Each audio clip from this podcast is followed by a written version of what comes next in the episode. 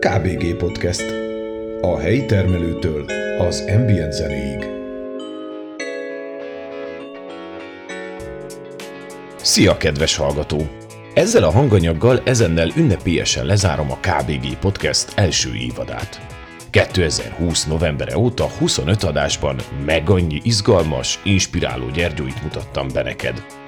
Volt közöttük gazdálkodó, zenész, kézműves, vagy akár tanár – a podcastben mindig arra törekedtem, hogy megmutassam a Gyergyói medence értékeit.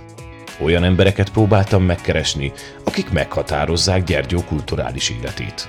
Nem tervezem befejezni a sorozatot, csak egy kis szünetet tartok.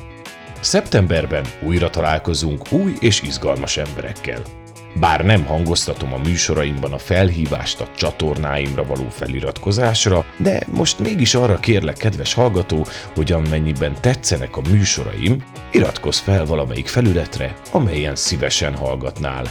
Ezzel segítve az én motivációmat is, hogy látom, igenis sok ember szereti és követi a műsoraimat, és te is természetesen frissen kapod az információt az új műsorokról. Hogy hol találsz meg, azt tudod.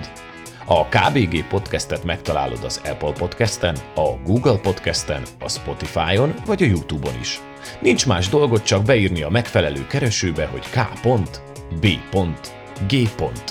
Ha több infót szeretnél, keress a Facebookon vagy az Instagramon.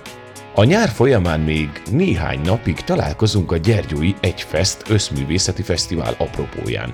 A fesztivál alternatív udvarán minden reggel egy élőadással várlak, melyben az adott esti fellépő zenészekkel készítek interjút. Szóval nem csak élőben, de online sem érdemes kihagyni a fesztivált. Amúgy több infót az egyfest.ru-n találsz.